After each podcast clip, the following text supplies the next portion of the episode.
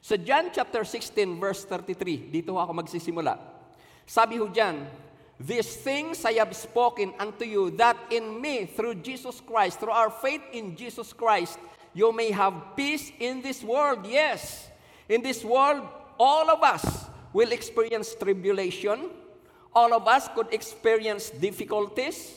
We will experience problems of various kinds. Pero ano ang sabi ho ng salita ng Diyos? Be of good cheer. Why? The leader of Christianity, which is Jesus Christ, overcome the world. So nang siya ay nasasanlibutan, ang lahat ng tribulation na ipinukol sa kanya, na ipinaintulot ng Diyos na maranasan niya, ang sabi sa salita ng Diyos, yung ating leader, yung leader ng HTBC ay nag-overcome. I have overcome the world. Pero alam niyo ba na yung success na yan, yung victory na yan, na naranasan ng ating leader na si Jesus. Hindi niya yan kinanya? Okay, punta tayo sa 1 John chapter 5, unahin natin yung verse 5, Tagalog. Ito ho, pansinin ho ninyo, sino ang, mag, ang makapagtatagumpay laban sa sanlibutan? Ayan ho ang sagot, ang sumasampalatayang si Jesus ang anak ng Diyos. Now, I want you to raise your hand If you believe in Jesus Christ as the Son of God, pakitaso ng kabayo. Lahat ng nananampalataya na si Jesus ay anak ng Diyos. Pakitaso ng kamay. Ano ang sabi ng Bible? Magtatagumpay ka.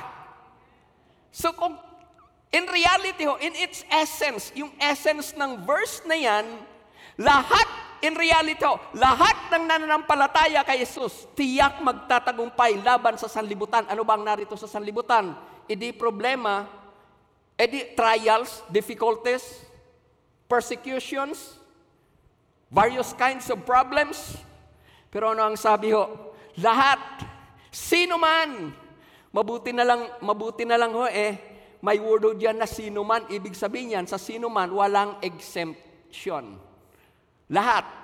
Lahat ng nananampalataya na si Jesus ang anak ng Diyos, tiyak magtatagumpay laban sa sanlibutan. But, we need this to become an overcomer. Verse 4. You could be a Christian. You might consider yourself a Christian. But without this, I'm sorry to tell you, your life will be a defeated one. Salamat na lamang nandito kayo ngayon sa church. Kung sakaling ito ang kulang, Dadagdagan niya ng Panginoon. Tuturuan tayo ng Panginoon kung paano magtagumpay sa pamamagitan ni Yeso Kristo. Sapagkat napagtagumpayan ng bawat anak ng Diyos ang sanlibutan at nagtatagumpay tayo sa pamamagitan ng ano? Pananampalataya. Pero let's go to the reality. Hindi naman ho lahat. Pero sometimes we could be in this situation kung sinasabi ng salita ng Diyos na si Jesus nagtagumpay sa sanlibutan. At ang sabi niyan sa ating binasa, kung lahat ng kumikilala kay Jesus bilang anak ng Diyos sa pamamagitan ng pananampalataya ay magtatagumpay laban sa sanlibutan sa difficulties na mayroon dito sa sanlibutan, ano ngayon sa tingin ninyo ang greatest hindrance why some, or let me use the word majority, cannot overcome life's difficulties sa ating relationship. In one way or another, nagkaroon ka ng problema sa relationship mo, sa personal life mo, nagkaroon ka ng problema dyan.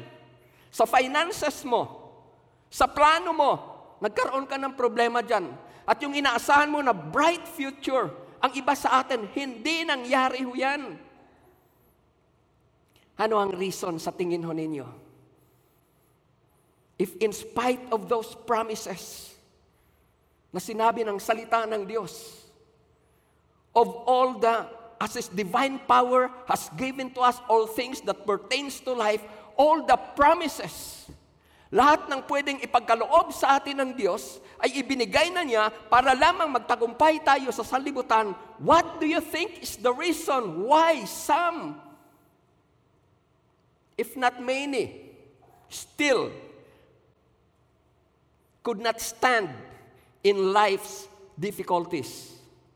base doon sa mga verses nating binasa, makikita ho natin na maaring ang reason ay ito ho. We do not make a constant stand to face difficulty. Yun ho bang para bang sinubukan mo na harapin ang isang problema, bumigay ka, ayaw mo nang ituloy.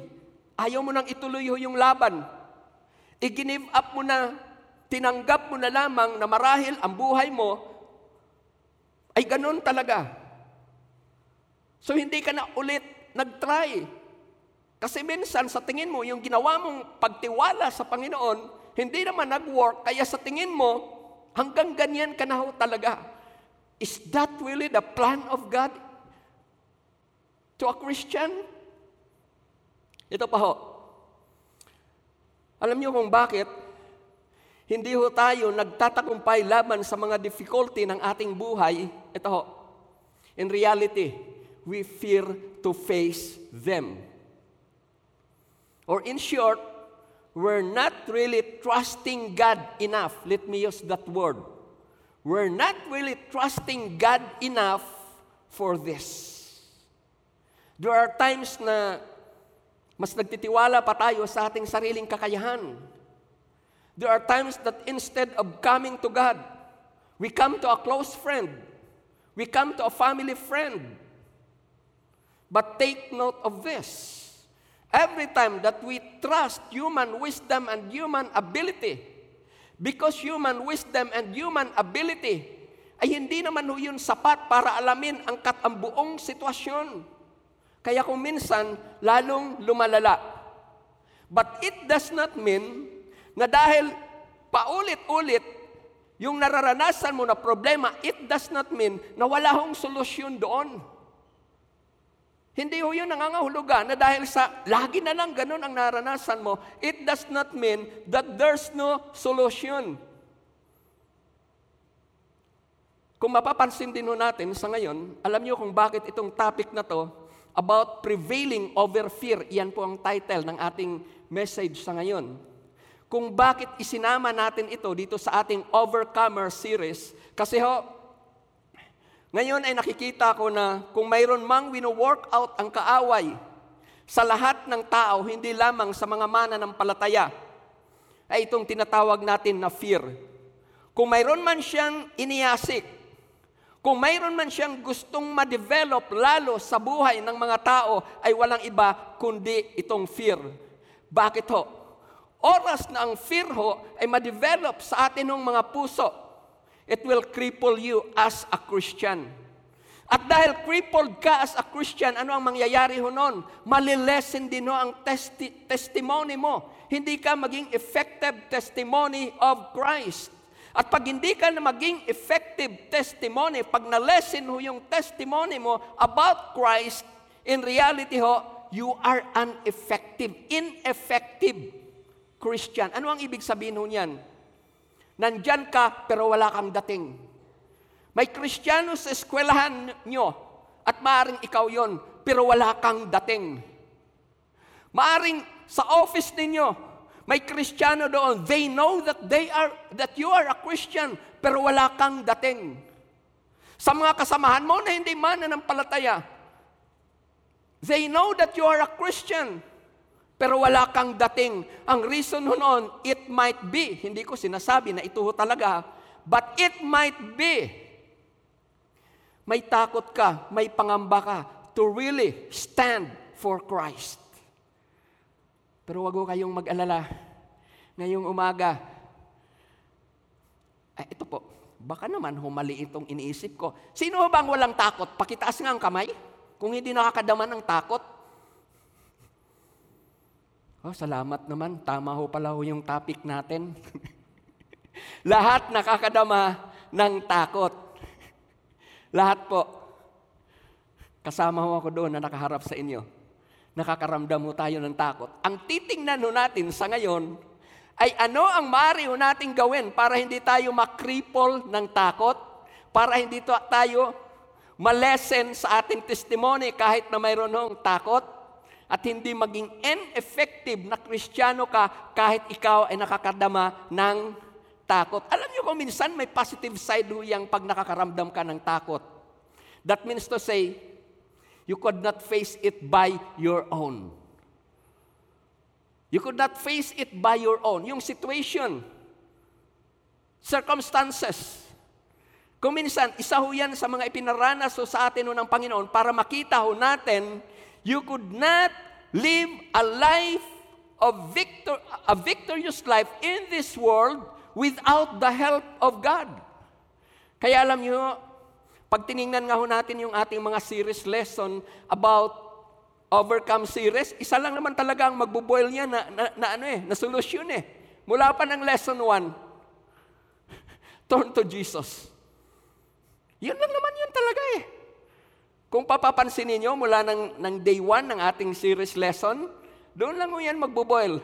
Turn to Jesus. At ngayon, lalo pa nating pag-aaralan kung paano tayo ano ang maaari nating gawin para tumatag ang ating pananampalataya sa ating Diyos? Alam niyo kung bakit tinitingnan natin ang lesson na ito? Kasi ho, if you consider yourself a Christian, never stay, never accept to be in the fearful mode. Alam niyo kung nasaan, yung, ah, kayo, may mga calculator ho kayo, may mga mode ho yan. Pag inilagay niyo ho yan doon, it does not mean to say na hindi niyo pwedeng baguhin yung mode na yan. Kaya kung kayo ay nasa fearful mode, kung lagi na lang nasa fearful mode tayo, wag tayong pumayag na manatili doon. Kasi mayroon hong solusyon ang Diyos. At salamat sa mga nakikinig sa ngayon. Tuturuan tayo ng Diyos para ma-overcome yung fear natin sa atin hong mga buhay. So ngayong umaga, may tatlong bagay tayo na titingnan patungkol sa fear. Three things or three facts about fear ang una nating titingnan, ano ba ang reason why fear enter the human heart? Yung pangalawa na titingnan natin, why not fear in spite of fearful situation? Yan yun ang pangalawa.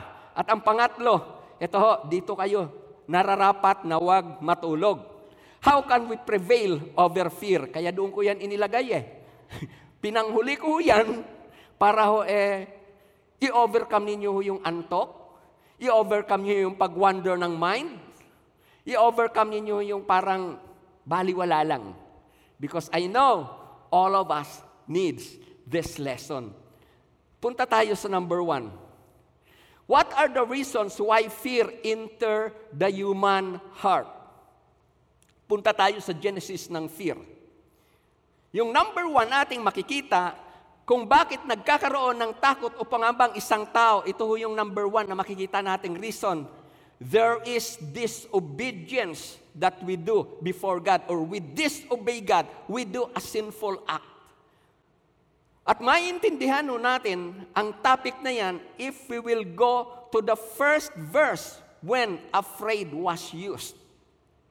Kasi kung titingnan natin, Nung maayos ang relationship ng Diyos sa tao at ng tao sa Diyos, hindi mo maririnig yung word na fear or afraid. Maging sa leon na kanyang kaharap, wala hong fear doon.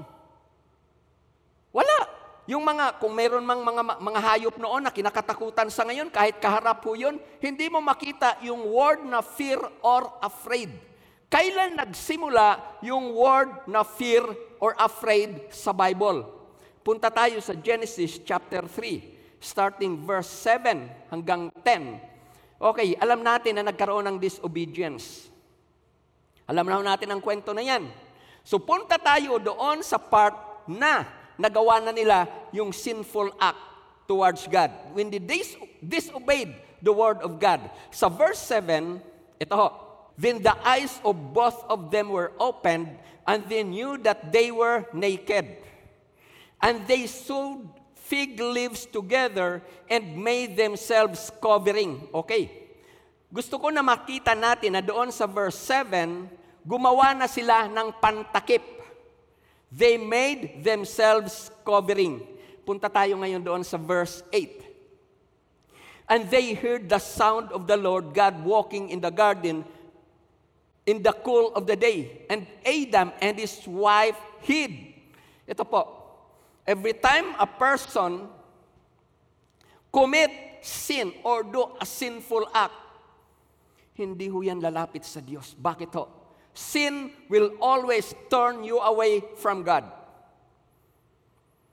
Yun ho yun ang gagawin ho ng kasalanan. Sin will always turn you away from God.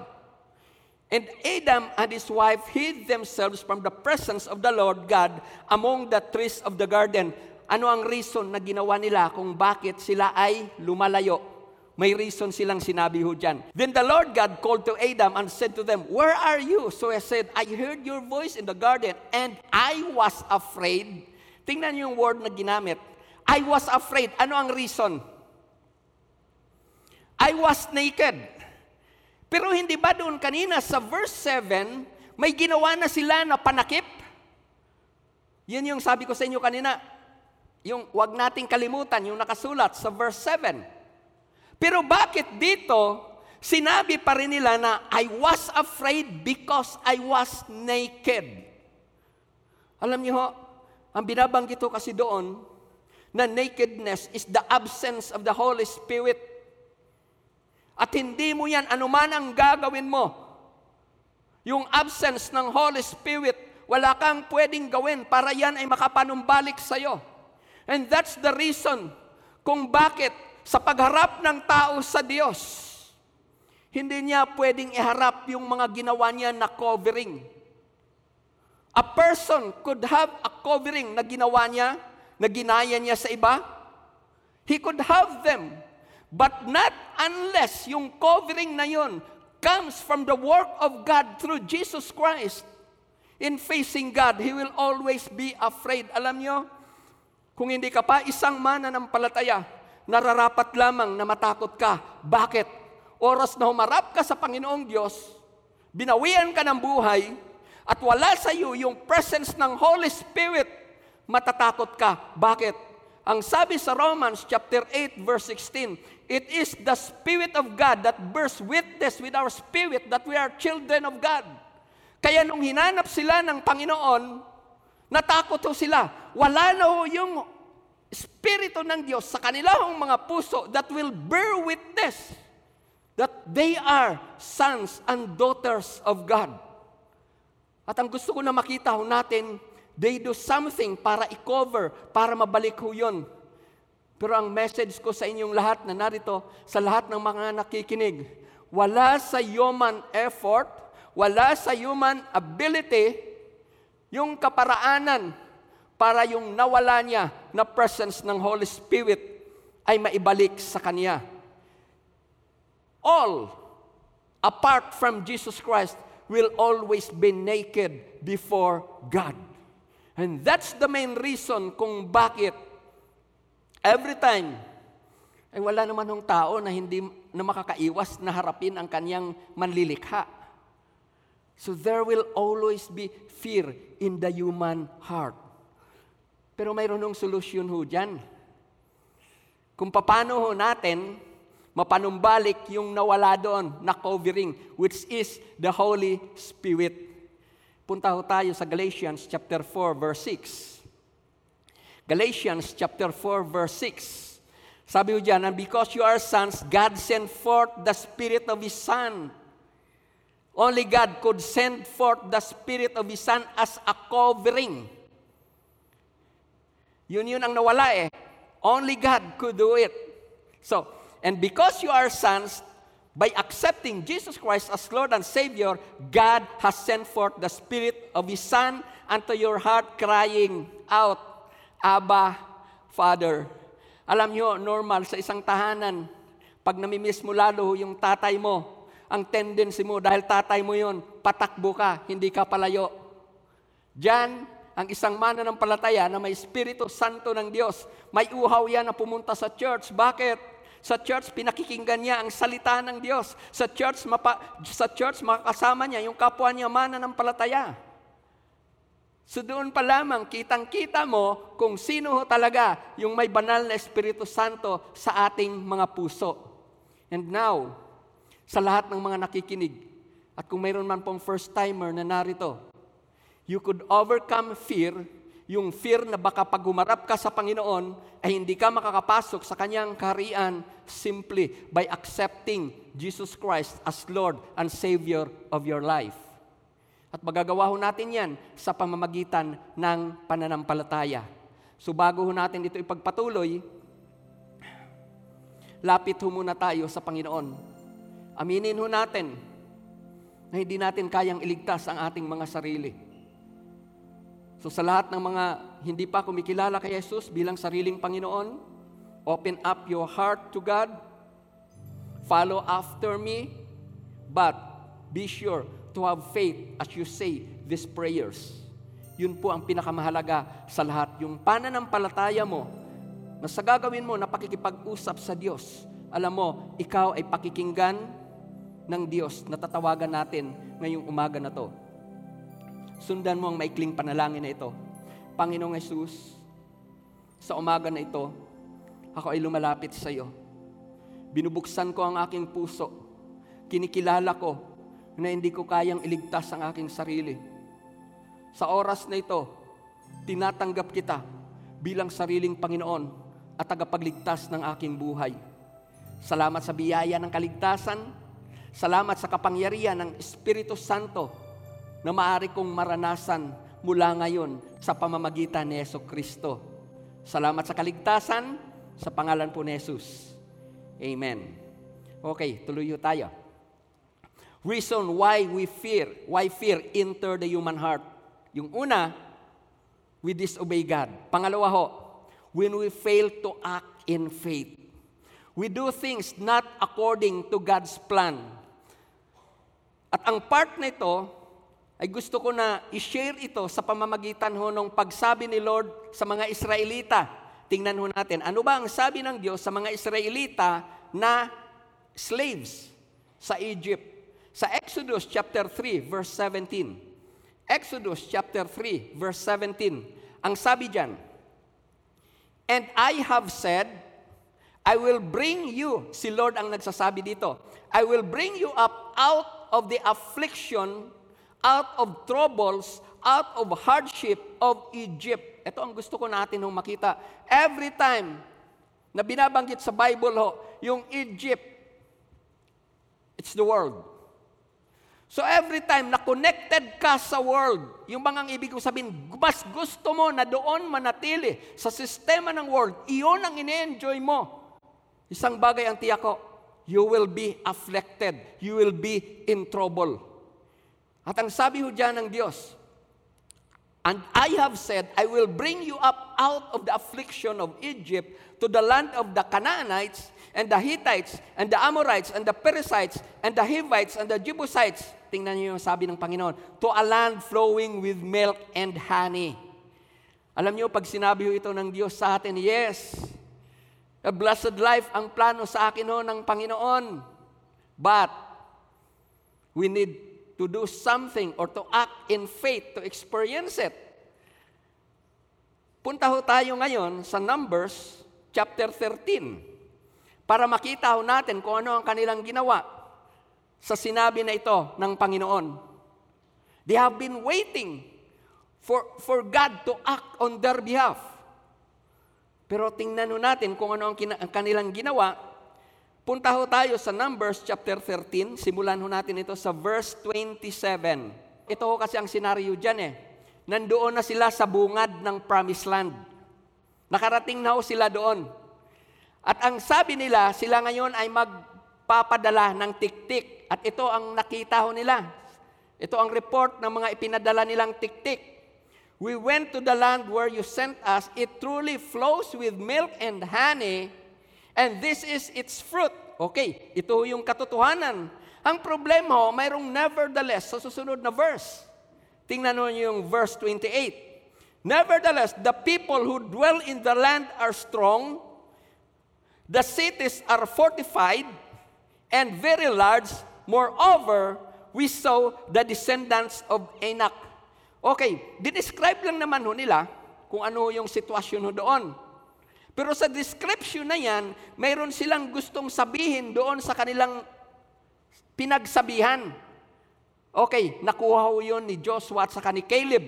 Kaya nagsalita kagad si Caleb sa verse 30. Punta tayo sa verse 30. Nung mapansin ni Caleb na parang at saka ni Joshua na yung kanyang kasama na sampo ay parang magre-report nang hindi ayon sa gusto ng Diyos na i-report sa kanila, nagsalita kagad ito. And then Caleb quieted the people before Moses and said, Let us go up at once and take position, for we are able to overcome it. Tingnan niyo yung pananaw ng isang nananampalataya sa Diyos. Yes, malalaki sila, pero kaya natin sila. Yun yun ang kanyang pananaw. Ang reason no niya, ang batayan no niya, pangako yun ng Diyos eh. But again, ito ang sabi nung 10 spies sa verse 31. But the men who had gone up with him said, tingnan niyo yung word na ginamit dyan. Ano ang sabi niya? We are not able. O naalala niyo yung preaching ni Pastor Sam, cannot afford? Pastor Sam, kung nasaan ka man ngayon, maring totoo yun na cannot afford. Bakit? Kasi, it's not a Ford. Baka Toyota yan. Akuha niyo. Salamat naman.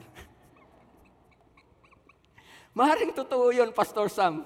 It's not a Ford because it may be a Toyota.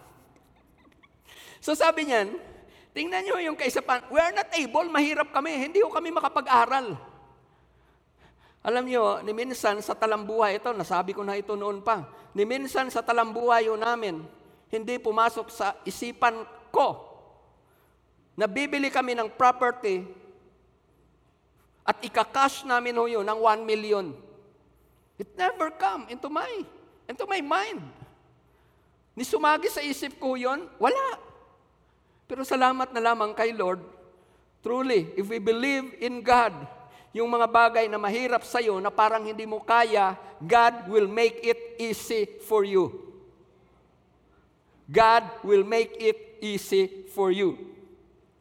Sabi diyan, but the men who had gone up with him said, We are not able to go up against the people for they are stronger than we. Okay, Makikita ho natin dyan, bakit to sila nagkaroon ho ng fear, yung sampo. Pero bakit yung dalawa hindi? They do things according to the plan of God. They do things by faith. So diyan makikita ho natin, every time that we fail to act in faith, 100% sure ho yan, fear will creep in in the human heart. Bakit ho? Wala kang assurance ng guidance eh. Wala kang assurance ng tulong mo kasi ho, parang sa tingin mo, iyon ay mak- makakamtan mo sa pamamagitan ng lakas mo. Pero ano ang sabi sa Bible? It's not by might nor by human power, but, is, but it is only by the power as we trust in the power of the Holy Spirit. And if we know that our reliance is not in ourselves, but upon God, your faith is being strengthened. At yung faith mo na yan, yan po yun ngayon ang mag-overcome doon sa mga mahirap na sitwasyon na ating nararanasan. It is your faith in God alone, never on your own ability. So yan yung pangalawa. Reason why we fear to in, why, why fear enter the human heart, yung number one, we disobey God. Pangalawa, we fail to act in faith. Punta ho tayo dito sa pangatlo. We focus more on circumstances more than God. Okay, tingnan naman natin ito ngayon doon sa case ni Peter. Sa Matthew chapter 14, verse 28 to 31. Ito po ang senaryo. Nakita ho nila si Jesus na lumalakad sa maalong tubig.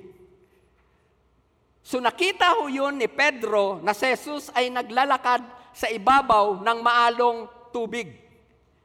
So nagkaroon ho siya ng idea kung tunay na iyon ay si Jesus, pwede niyang hingin ho yun doon na siya rin ay makalakad sa tubig. Okay, gusto ko rin na atin hong maintindihan that every time na binabanggit sa Bible, yung tubig, you could be in great flood. You could be in great troubles. You could be in deep troubles, deep water. Ito, pero ano ang sabi ho dito ng, ang sabi ni Pedro? And Peter answered him and said, Lord, if it is you, command me to come to you on the water. Ito, ayaw gumawa hanggat wala hong sinasabi si Lord. It's a good thing for a Christian to do. Sa mga nagpaplano mag-asawa, kung hindi sa iyo, hindi nangungusap sa iyo si Lord na siya talaga, huwag mong gawin yan. Sakit ng ulo yan. Keep on praying. Pag sinabi sa iyo ni Lord na hindi kayo dapat titira dyan o hindi ka dapat, hindi mo dapat itutuloy ang pag-abroad, huwag mong gawin yan. Problema ang haharapin mo doon. That's the case of Peter here. Hindi siya gumawa ng isang action hanggat hindi niya narinig ang boses ng Diyos na nagsasabi sa kanya, okay, do it. Sa verse 29, so he said, Come. And when Peter had come down, come down out of the boat, he walked on the water to go to Jesus. Pansinin ninyo ito ngayon. Si Jesus naglalakad sa tubig. Diyos, anak ng Diyos.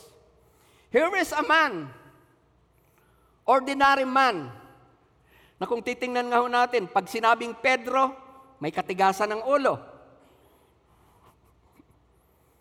Yun yun eh. Here is God walking on water, and here, here is man also walking on the water. Ano ho ang ano doon? Ano yung common denominator doon? He asked permission from God. His eyes is focused on God. Alam nyo, pag ang eyes natin ay focus kay Lord sa mga problema sa buhay, sa mga trouble sa buhay, sa mga difficulty natin nung nararanasan, in reality, you could really walk over them. Now, here's the question. Kailan lumubog si Pedro? Kailan o siya nagsimulang lumubog? Tuloy natin yan. 30. But when he saw that the wind was, okay, mayroon, napa, hindi nyo napansin, mayroong shifting ng focus. So dyan makikita natin, every time you shift your focus away from Christ, that's the start of your difficulties in life.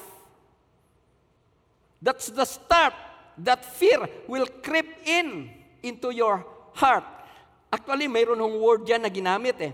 But when he saw that the wind was boisterous, ang meaning lang ho yan ng boisterous ho, ito ho, lumalaki. Yung maparabang, ah, kaya ko pa itong problema na to, ay biglang lumaki. Kaya ko pang bayaran ho yung 5,000. Ay ang problema, naniningil nga ng 10,000, 20,000. Lumaki na siya. So ano ang tendency ho? Kagaya ho nang nangyari dyan, nang makita nyo ho yung lumalaki na ho yung alon, lalong lumalaki. Ang sabi dyan, he became afraid. Natakot ho siya. Ngayon, ito pang isa sa gusto ko na makita ho natin dito. Kaya ho ba siya natakot kasi ho, lumayo si Jesus sa kanya? Ito ang gusto ko na makita ninyong senaryo dito. Kasi kung minsan, parang mayroon tayong kaisipan na kaya ka natakot o nangamba kasi ho, baka ang layo mo kay Lord. No! Dito sa case na to, magkaharap lang sila ni Jesus. Pero bakit siya natakot? Ang reason noon, instead of focusing on Jesus who is just beside him, sa ano ang focus niya? Nandun no, sa problem. Nandun ho, sa malalaking alon. So every time we shift our focus from circum from Jesus and more on circumstances, isang bagay ang tiyak ko dyan, fear will creep upon the human heart. Bakit ho? Bakit ho? Every time that a Christian shift his focus from Jesus sa circumstances o doon sa kanyang ginagawa, it might show nawawala ho yung kanyang tiwala doon kay Lord. Ito, meron akong gustong makita natin ditong senaryo. Ito po. But when he saw the wind was boisterous, he was afraid and beginning to sink. Okay, kayo ho ba, pagka kayo ay lumubog, eh, mag-aantay ka pa ng mga 5 minutes, 5 seconds? Pag sinabi mo na ikaw ay hindi talaga lumangoy, within 1 second, bagsa ka. Pero hindi nyo ba napapansin no dito na kapag salita pa siya, Lord, save me? Ang senaryo dito, nang mapansin niya na siya ay lumulubog na, o, pinipilit na niyang kumampay. So kahit papano, dahil yan ay fisherman, pansamantala, nakalutang. Ang problema, malalaki ang alon. So kahit marunong kang lumangoy, pagka, pagka ikaw ngayon ay kumakampay, na mag-isa, maubos yung lakas mo na yan. Kasi hindi mo naman kayang harapin mo yun talaga with your energy, yung mga, yung mga alon ng buhay. So ang gusto ko na makita ho natin dyan, every time that a Christian focuses on what he could do, more on what God can do, isang bagay ang tiyak ho dyan, fear will creep in in the human heart. Bakit ho? Alam mo, limitado ka eh. Alam mo, hindi ka makatagal ng langoy, kagaya ni Pedro, kahit na marunong siya. Hindi niya magagawa ho yun. For a time, pwede.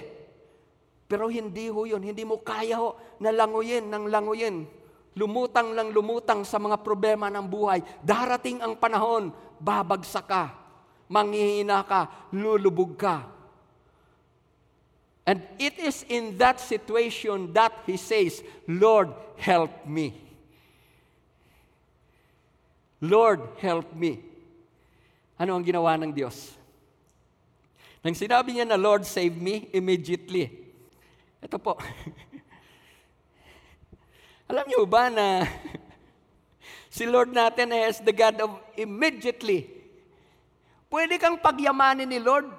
Yung nagpagal ka na ng sampung taon, kaya ka naman talagang pagyamanin ni Lord just within a day.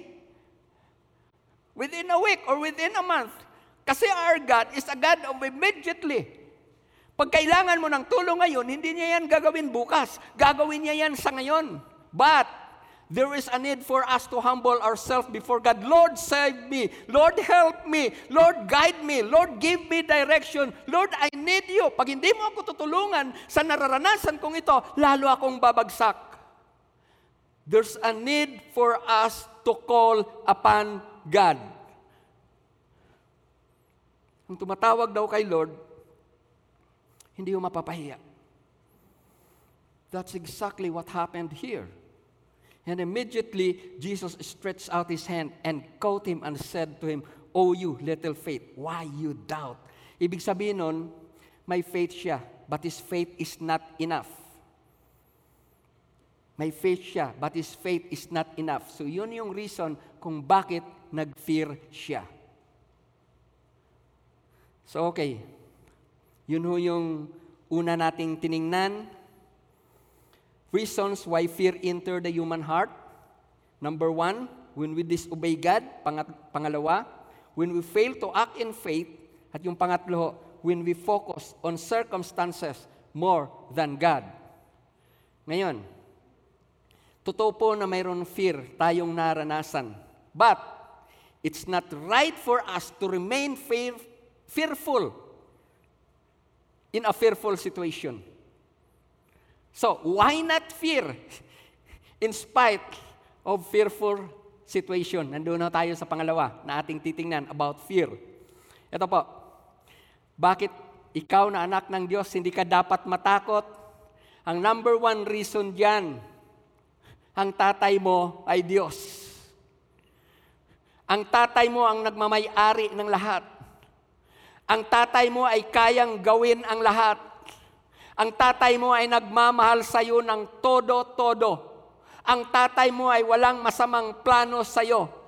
So that could be enough confidence in the heart of a child of God to believe that in spite na nandoon siya, alam niya, mayroon siyang tatay na hindi magpapabaya sa kanya. Okay, tingnan natin sa Isaiah chapter 41 verse 9 to 10. Sabi niyan, You whom I took from the ends of the earth and called from its farthest corners, saying, You are my servant. I have chosen you and that cast you off. Okay, doon lang muna tayo. I have chosen you and not cast you off.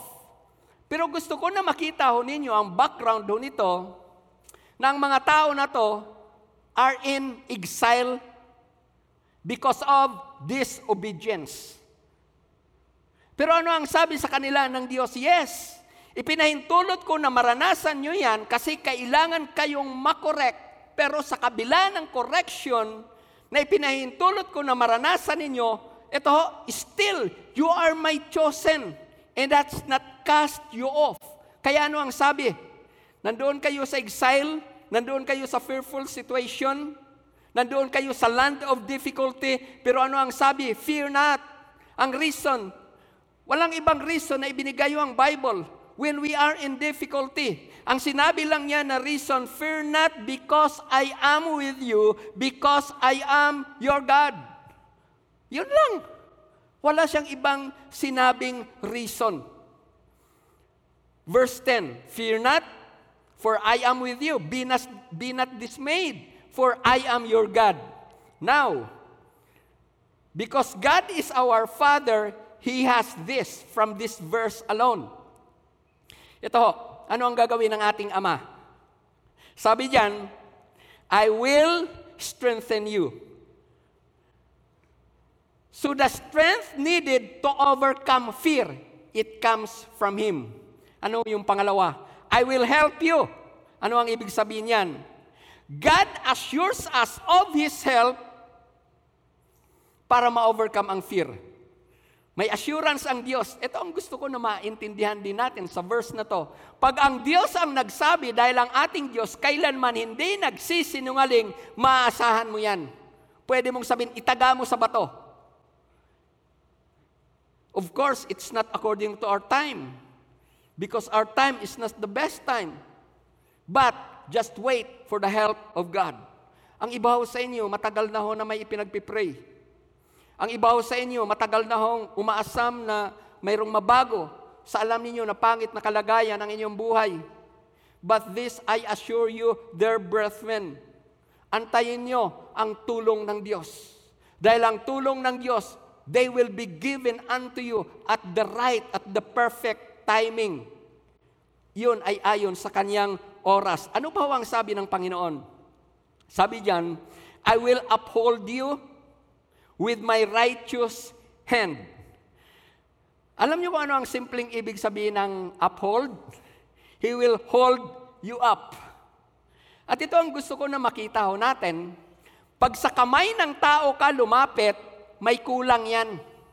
Pero pag sa kamay ka ng Diyos, ang kamay ng Diyos ang nilapitan mo, sapat ho yan. Kuminsan, sobra pa yan. At ito, hindi nagngangalay yan. So pag sa kamay ka ng Diyos lumapit, tiyak mayroon kang kamtan. Tiyak mayroon kang maaasahan. Dahil ang kamay ng Diyos, hindi yan nawawalan. Kamay lang ng tao ang nawawalan. Sa totoo nga lang, ang tao kahit mayroon, ano ang sabi? Ayan. Pero ang Diyos, oh, hindi man natin siya nakikita. Pero ang Diyos, kumikilos, gumagawa, maging sa mga paraan na hindi natin alam na gumagawa, kumikilos na pala ang ating Diyos. Oh, thank you, Jesus. Thank you, Lord. Now, yung verse natin nung tiningnan, gusto ko na ating maintindihan na sinabi ko kasi ng Diyos na, na why not fear in a fearful situation because our God is a loving Father. Pero gusto ko to na ilagay sa sitwasyon na may problema ka.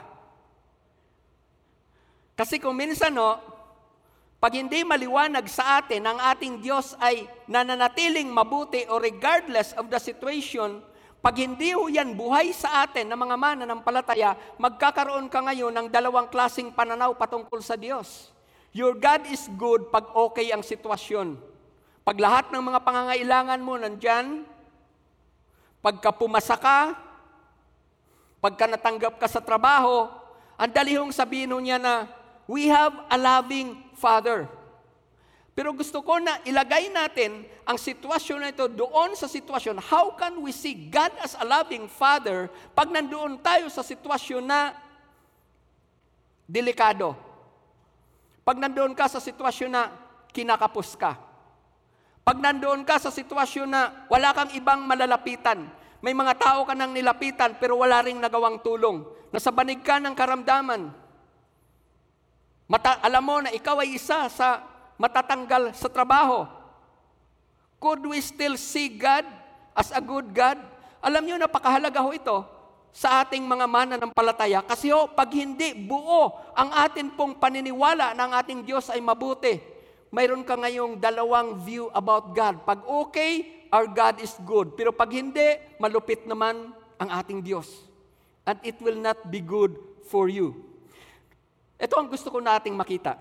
Sa pananaw kasi, sa pandinig ng mga Israelita, pagka sinabi ng Diyos na, I am with you, ganito yung senaryo na yan. Alam ko, maalala nyo ito. Di ba nung mula Egypt papunta sa Promised Land, ano ang sumisimbolize sa Diyos? Di ba yun yung pillar of cloud pag umaga at pillar of fire at night? Pero ito ang gusto ko na, na maintindihan ninyo, ano? Pag sinabi ng Diyos na I am with you, nakikita lamang nila yon. Wala ho yun dyan sa, na malapit sa kanila. Pero pag sinabi ng Diyos na I am with you, pag nakita nila yung pillar of cloud sa umaga, tumigil, titigil sila doon. Pag nakita nila yung pillar of cloud sa gabi, gumalaw, susundan nila yon Kasi maaring alam nila, may kapahamakan sa lugar na yon, kaya umalis doon para dalhin sila sa ligtas na lugar. So yun o yun, pag nakita nila yon Nagkakaroon sila ng confidence.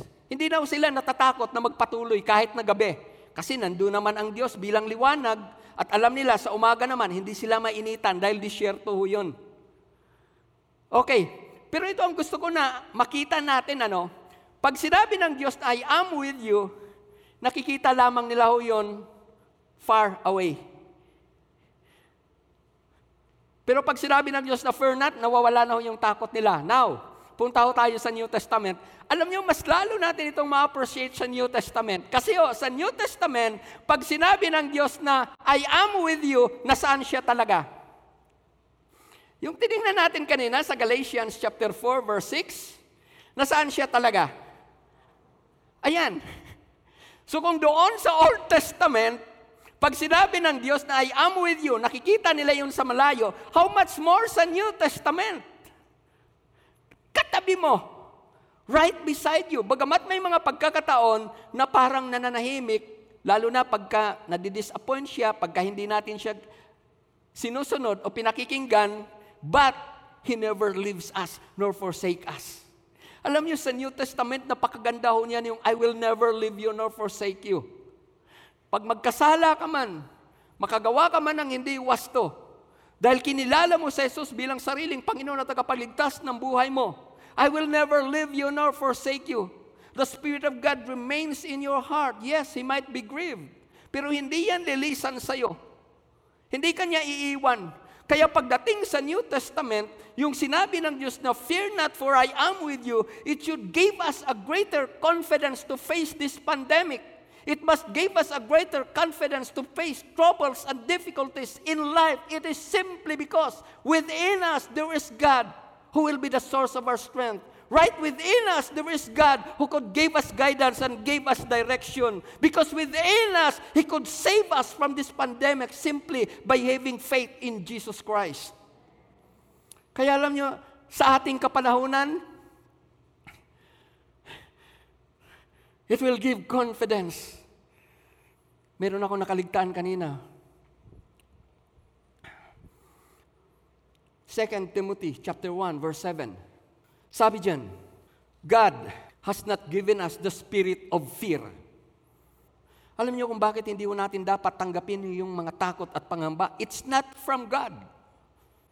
At alam niyo, pagka may takot ka, you could not move with total confidence in the power of God.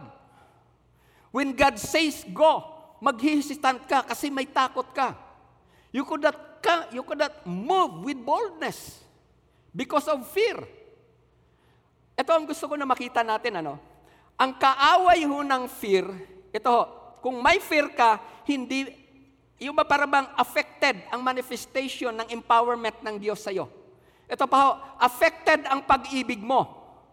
Alam nyo, kahit na mahal mo yung isang tao, pagka may fear ka, hindi mo masasabi sa kanya kung ano talaga ang dapat niyang gawin. Bakit? Fear. May fear ka eh.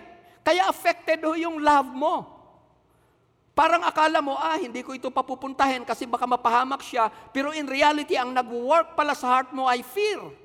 So it's not really love. Kasi ho, hindi ganong mag-work yung love pagka mayroong fear. Akala mo eh, mahal mo yung tao so hindi mo siya papayagan. Pero ano nagbo-work doon? Fear. So instead of teaching that person faith in God, akala mo mahal mo siya, kaya wag mo siyang papupuntahin. So love is affected if there is fear. Ito pa sound mind. Ang tao na may fear ho, hindi ho yan nakakapag-isip ng maayos. Wala, wala ho talaga siyang malinaw na pananaw patungkol doon. Bakit ho? Mayroong fear eh. Kaya ang fear ho will never work out. Yung mga parabang 100% sa true love, sa sound mind, at sa real empowerment from God. So, affected ho lagi yon yung love natin, yung sound mind natin, at saka yung strength natin, always affected if there is fear. Okay. So, why not fear in a fearful situation? Salamat. Mayroon tayong Diyos na mapagmahal. At yung Diyos na mapagmahal ay mayroon siyang sinabi na Romans chapter 8 verse 31. Ito ang sabi ng aking Diyos, ng Diyos ninyo. If God is for us, who can be against us? So ang Diyos na yan ay tatay mo. So if God is your father, who can be against you? If God is your father, who can be against you? Punta tayo sa pangalawa, why not fear in spite of fearful situation? Kasi ho, yung tatay mo, yung Diyos na tatay mo, wala naman yang ibang iniisip liban sa ikakabuti mo, liban sa ikakaayos ng buhay mo. Yes, there are times we don't sometimes understand what God is teaching us or where God is leading us. But as long as we understand that our God is good, ano man ang ating pagdadaanan sa buhay, dahil alam natin ang ating Diyos ay mabuti. Ano man yon, sa pagdaan natin, alam natin hindi tayo pababayaan ng ating Diyos. And as we pass that pathway, kahit sa tingin pa ho natin, ay hindi ho yun maayos na pathway. God stored something good for you in that pathway. Tingnan ho natin yung Jeremiah chapter 29 verse 11. Gaya ng sinabi ko kanina, yung Isaiah at saka itong Jeremiah, halos pareho kasi yan eh, ng time. So nang sinabi ito ng Diyos, doon sa, sa Jeremiah 29, they are in exile. Pero tingnan ho natin itong sabi ng Diyos. I know the plans that I have for you, declares the Lord ang pinaka-root, ang gusto ko na makita ko niyan, it is the declaration of your loving Father. It is the declaration of a God who, of the God who never lies. At ito ang kanyang declaration. Plans for peace. Yes, you could be in that land. Ito ang gusto ko na makita ho natin dyan. Nandoon sila sa exile, bihag sila. And it's for a period of around 70 years. Pero ano ang sabi ng Panginoon diyan? Yes, nandoon kayo sa exile. Sa exile, maaring takot at pangambang maghari sa puso mo. May maganda kang anak na kasama mo. Something might happen doon sa anak mo. At dahil napaka-brutal ng mga tao na yan, wala kang peace. Ano man ang iyong ipupundar sa lugar na yan, anytime ay maaring sirain, wasakin, o kunin, o kamkamin. At dahil kayo ay nasa exile, wala kang freedom. But what do God says to these people? Ito ang gusto ko na makita. This was said not just to a single person or to a single family, the whole nation. At yun ang naranasan natin sa ngayon. We are in a pandemic. But what do God says when up this verse applied to our situation right now? Yes, you are in a pandemic, but I have a good plan for you. There are plans of peace. Alam nyo, may pandemic, pero may peace ka. Pwede kang maglakad dahil may kailangan kang bilhin na mayroon kang peace. Dahil may trabaho ka, hindi ka mangangamba sa pagpunta doon dahil alam mo na ang Diyos ang magbibigay ng protection sa iyo. So if we know that our God is good to us, it will bring you confidence because you know whatever the situation is, whatever the circumstances na nangyayari sa ating kapaligiran na ayaw natin, still God has a good plan for us. Tuloy natin yun. There are plans for peace and not disaster. Yung para bang ang hirap unawain kung minsan na doon ka sa isang magulong sitwasyon, ipinahintulot ng Diyos na makarating ka doon, ipinahintulot ng Diyos na yung isa sa mga anak mo ay makaranas ng hindi maganda, probably out of rebellion. Pero ang sabi, not disaster. Parang kung minsan ang hirap po yan i-comprehend sa atin ng mind. Alam niyo kung bakit nagiging mahirap i-comprehend yan sa mind? Kasi ho, tinitingnan natin yung present circumstances. Pero ang gusto ko na inyong maunawaan, God works in circumstances now to make it better for our future. At saka kung minsan, kung bakit ipinahintulot ng Diyos ang isang hindi magandang circumstansya na maranasan mo ngayon para pagka nagkaroon ka ng anak, maituro mo yun sa kanila at hindi na ho nila yun uulitin. So sa mga ikaw na nanay, ikaw na tatay na nakakaranas ng isang sitwasyon, kung limang anak mo, limang anak mo ngayon ang mabigyan mo ng guidance, huwag niyong gawin ito kasi makakasira yan sa iyo. Kaya kung ipinahintulot man yan sa iyo ng Diyos, it is always for a good plan ahead of you. Maari ho, kung limang anak mo, kaya nakaranas ka ngayon ng ganon, gusto ng Diyos iligtas yung anak mo sa naranasan mo sa ngayon. Kaya ipinaranas yan sa iyo ng Diyos para sabihin mo doon sa mga anak mo, sa mga kapatid mo, sa mga kakilala mo, don't do it, I was there. Kaya po pala ipinahintulot ho yun ng Diyos para iligtas ho sila. Isa ang nakaranas, marami ang nakinabang. Kaya ho, wag ho tayong mag-isip na pagka nandoon ho tayo, hindi tayo mahal ng ating Diyos. No. Hindi ho ganun ang ating Diyos. Kung ipinahintulot man niya yan ngayon sa iyo, God wants to use your testimony to be a blessing to others. Kaya ho yung mga nakaranas ng mga matitindi ho ng mga pagsubok, alam niyo kung bakit ang Kristiyano ay nagkakaroon ho ng kwento? Hinarap ang problema, hindi inayawan eh. Ang Kristiyano na umaayaw sa problema, ang Kristiyano na takot na humarap sa buhay, yun yun ang Kristiyano na walang kwento. Wala siyang patotoo, walang kwento ang kanyang buhay. Pero yung mga Kristiyano na sa kabila ng kahirapan, nagpatuloy ang Kristiyano na yan, yun yung Kristiyano na mayroong kwento ang buhay. Kaya wag tayong basta umayaw sa mga nahirapan. Well, hindi ko sinasabi dito na kaya nangyari sa iyo yan kasi you keep on living in a sinful sin or in disobedience. Hindi ho yun ang tinutukoy ko. Naranasan mo yan. You know, you've been praying to God to help me to overcome it. Na kung mayroon ka man dapat na ayusin, tulungan ka ng Diyos para ma-correct yun. But still, you are in that situation. Just hang on. Just wait for what God will do.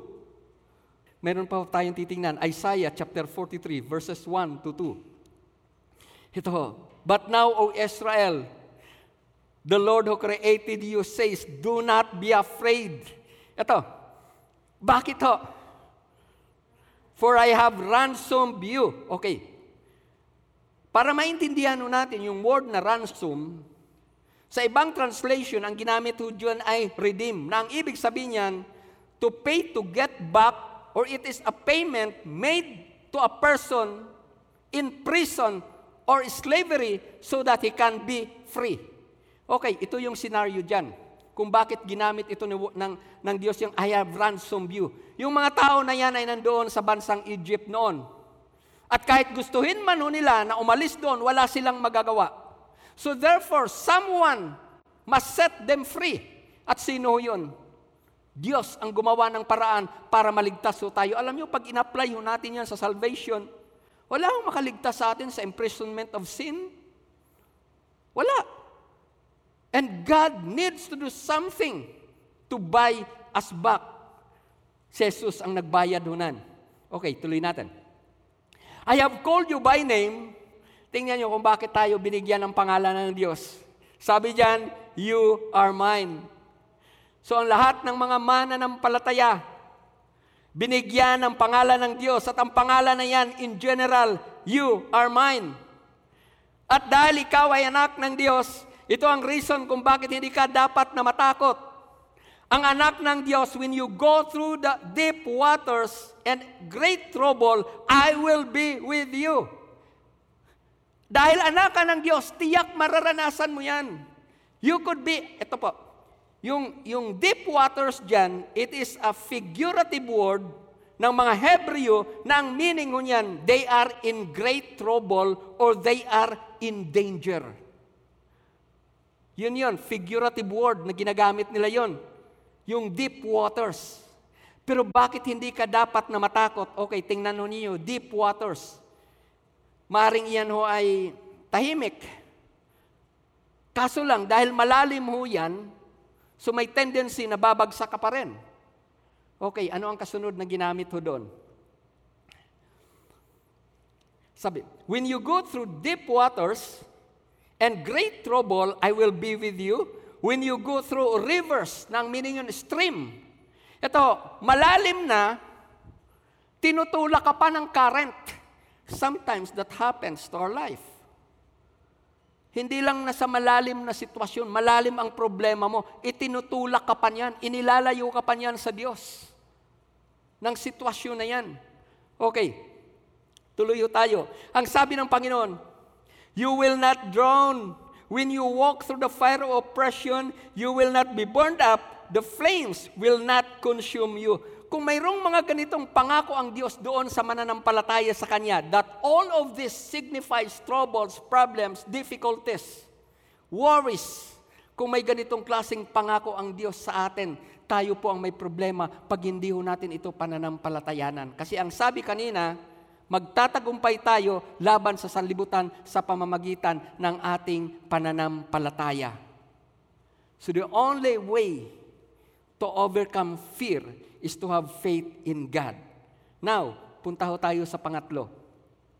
Yung una nating tininan kanina, reason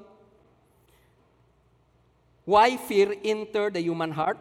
Yung pangalawa ho, Why not fear in spite of fearful situation? At ito yung pangatlo ho. How can we prevail over fear?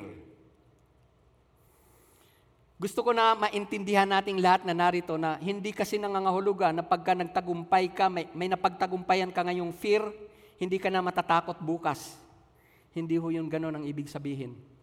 Kaya kung mapapansin ninyo, mayroon ho nagsabi na ang fear not sinabi daw sa Bible almost 365 days. At mababasaw yan mula Genesis hanggang Revelation. So in short ho, hanggat ang tao ay nabubuhay, siya ay pagsasabihan ng Diyos na fear not because God knows there's always a tendency for the human heart to fear. So ang nandoon na tayo sa part na hindi nangangahulugan na dahil nagtagumpay ka na sa isang area na kinakatakutan mo noon, pag naulit ho yun, ay okay ka pa rin. Okay, tingnan ho natin ito ngayon sa buhay ni David. Si David ho, alam natin na siya ang pumatay kay Gulayat. Siya ang pumatay kay Gulayat. At si Gulayat ay kinakatakutan ni Saul. Pero alam niyo ba na dumating sa buhay ni David na natakot siya kay Saul, na yun si Saul ay takot doon sa pinatay niya? okay. Punta ho tayo sa 1 Samuel chapter 21 verse 10. Tingnan niyo ano, this was after David killed Goliath. At walang ibang humarap kay Goliath kasi takot lahat. Pero in this situation, tingnan ho ninyo, and David rose and fled that day from Saul. Natakot kay Saul, o si Saul takot doon sa pinatay niya na higante. So it does not mean to say na dahil sa tayo ay nagtagumpay noon, o hindi tayo natakot noon, ay hindi na talaga tayo tatablan ng takot. Mayroon pang isang verse dyan, yung 1 Samuel chapter 30 verse 6. 1 Samuel chapter 30 verse 6. Tingnan nyo ito, doon naman ito sa kanyang mga tauhan. Ang sabi ko kasi ng Diyos kay Saul, patayin ang mga Amilisita. So nilusobo ito ni David. Ang problema ho, nagkaroon siya ng misunderstanding kay Saul. Nagkaroon sila ng kaguluhan din ni Saul. So imbes na harapin ni David yung mga Amalekites, sila ngayon ni Saul ang naglalaban. Tropa niya at saka tropa ni Saul. So sinamantala yun ng mga Amalesita na yung kanyahong himpilan, himpilan ni David ay kanilang salakayin. So ito, yung case na to, bumalik si David. Pinuntahan nila ngayon yung kanilang lugar. Okay. David was now in serious trouble because his men, ito, his men, were very, tingnan niya, bitter about losing their wives and children. Ito, nagalit ho sa kanya kasi nga naman, ah, pwede siyang sisihin, sinisisi niya siya in reality nung kanyang mga kasamahan na dahil sa iyo, kaya nawala ang aming asawa, yun kasi ang akala nila eh. So ito ngayon, tingnan in serious trouble kasi ta, kasamahan mismo eh. Oh, pwede yung asawa nyo ito, takot kayo. Pwede ito, anak nyo, takot kayo. Pwede ito, kaibigan nyo, takot kayo. Pwede ito na yung mga kasamahan nyo dati sa trabaho, natatakot kayo. Maaring ganun ito. But, here's the difference. But David found strength in the Lord his God.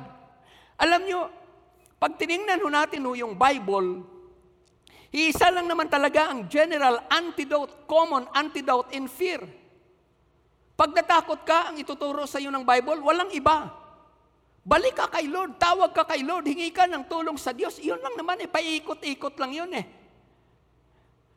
Pag tiningnan natin ang Bible, pag, nakata, pag, pag nakadama ka ng takot o pangamba, pag sinik mo ang Bible, kung ano ang ituturo sa iyo para ma-overcome mo yan, para mag-prevail ka sa takot at pangamba, ang sasabihin sa iyo, balik ka sa Diyos.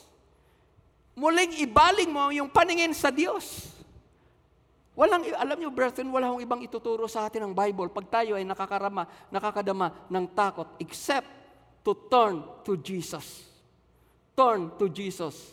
Alam niyo, pag ikaw ay hirap na sa buhay, parang wala ka ng lakas, hindi mo na alam kung ano ang dapat na gagawin mo, doon sa difficulty na naranasan mo, doon sa sakit at karamdaman na naranasan mo, doon sa problema mo, mo sa anak mo, use it as a time to find strength from God, to get strength from God. Psalms 34 verse 10. Hinanap ko ang Panginoon at ako'y kanyang sinagot. Tingnan yung word ano. At ako'y kanyang sinagot at iniligtas niya ako sa lahat. Oh, praise God. May takot ka sa future mo? Oh, takot ka sa asawa mo? Takot ka sa sakit at karamdaman? Ang sabi ho dyan, iniligtas niya ako sa lahat ng aking mga takot. Alam niyo kung minsan bakit nananatili ho yung takot ho natin, hindi ho tayo pumupunta doon sa may hawak ng solusyon sa takot. Ang pinupuntahan natin, probably yung tao, kalakip na ho yung sarili mo, believe ka pa rin sa sarili mo hanggang ngayon. Hirap na nga, pero believe ka pa rin sa sarili mo. Hirap ka na nga, pero ayaw mo pa rin lumapit sa Diyos.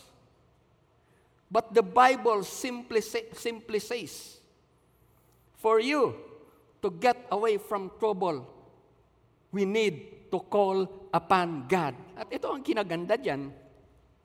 Alam nyo, kung maghanap ka ng tao, Pupuntahan mo pa sa ganon, mamamasahe ka pa. Pag hinanap mo ang Panginoon, right there beside you, you could call on God. Nasa banig ka ng karamdaman,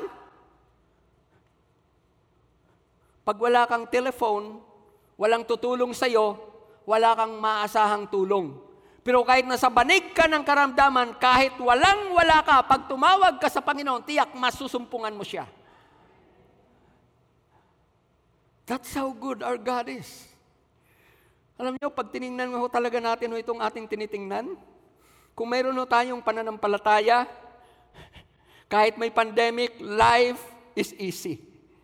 Ayaw lang kasi natin sundin ang principle ng Bible eh, kaya humihirap eh. Okay. Psalms 56 verse 3. Psalms 56 verse 3. Kapag ako'y natatakot, ho aking Diyos na dakila, sa iyo ko ilalagak. Sa iyo ko ilalagak pag-asa ko. Sa iyo ko ilalagak ang tiwala ko. Kapag ako'y natatakot.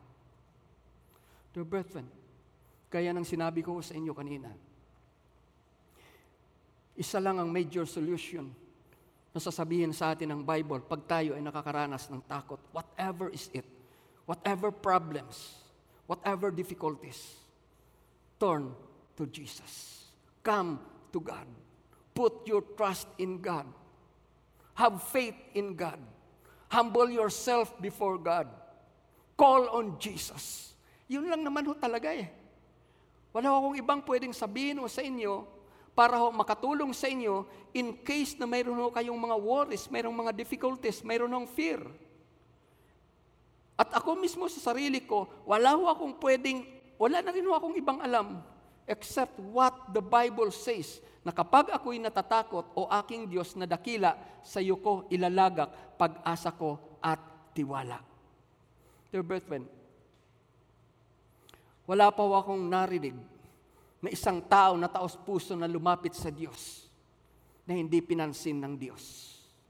Even the worst of sinners Once he humbles himself before God, 100% sure he will get the attention of God.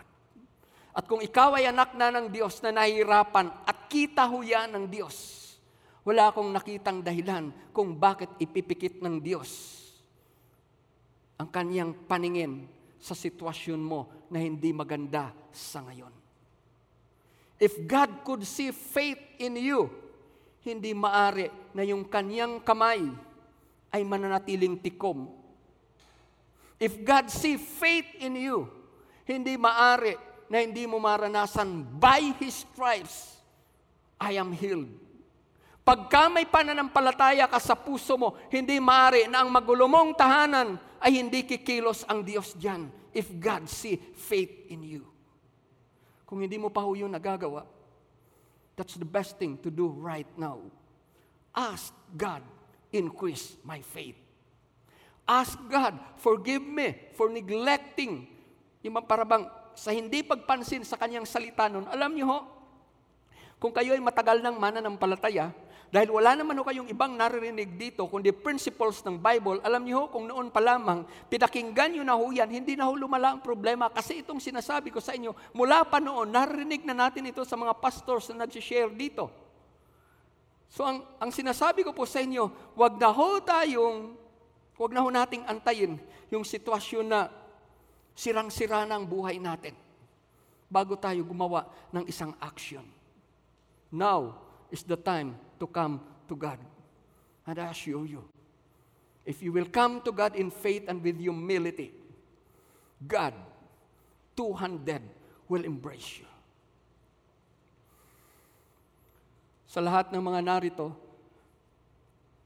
na mayroong hindi nagagan, naranas, na nakakaranas ng hindi maganda sa kanyang personal na pamumuhay, I will pray for you. Kung ang trouble mo ay ang anak mo, ask it from God that God will intervene on your behalf. Kung ang problema mo ay yung trabaho, yung negosyo mo, ask God to intervene on your behalf. Kung ang problema mo ay sakit at karamdaman, ask God to intervene in your behalf. And as you call upon God, be sure to, ex- to exercise your faith before Him. I will pray for you. Anyayahan ko ang lahat na tumayo bilang tanda ng atin pong pagpapakumbaba sa ating Diyos. Sabi sa Bible, Thanks be to God who gives us the victory through Jesus. Thanks God who gives healing through Jesus. Thanks God who will give you wisdom to overcome trials, problems, and difficulties through Jesus. Father, Mula pa nang kami magkamalay sa sanlibutan na to, mula nang kami kumilala sa iyo bilang sariling Panginoon at tagapagligtas ng amin ng mga buhay.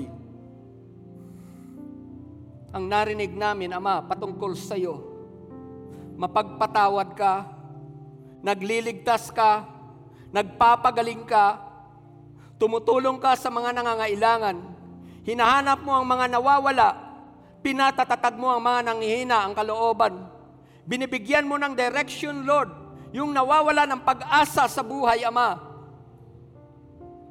Father, these things you did in the past, and there's no reason, Lord, why these things that we hear that you did in the past, these things that we read you did in the past, Lord, there's no reason why today who believes, who trust and commit our lives unto you, ay hindi makakaranas, Lord God Almighty, ng salvation of our families, ng healing of our loved ones, our Father, ng provision sa amin ng mga pangangailangan, ng direction in you, Father, kung mayroon man pong naguguluhan.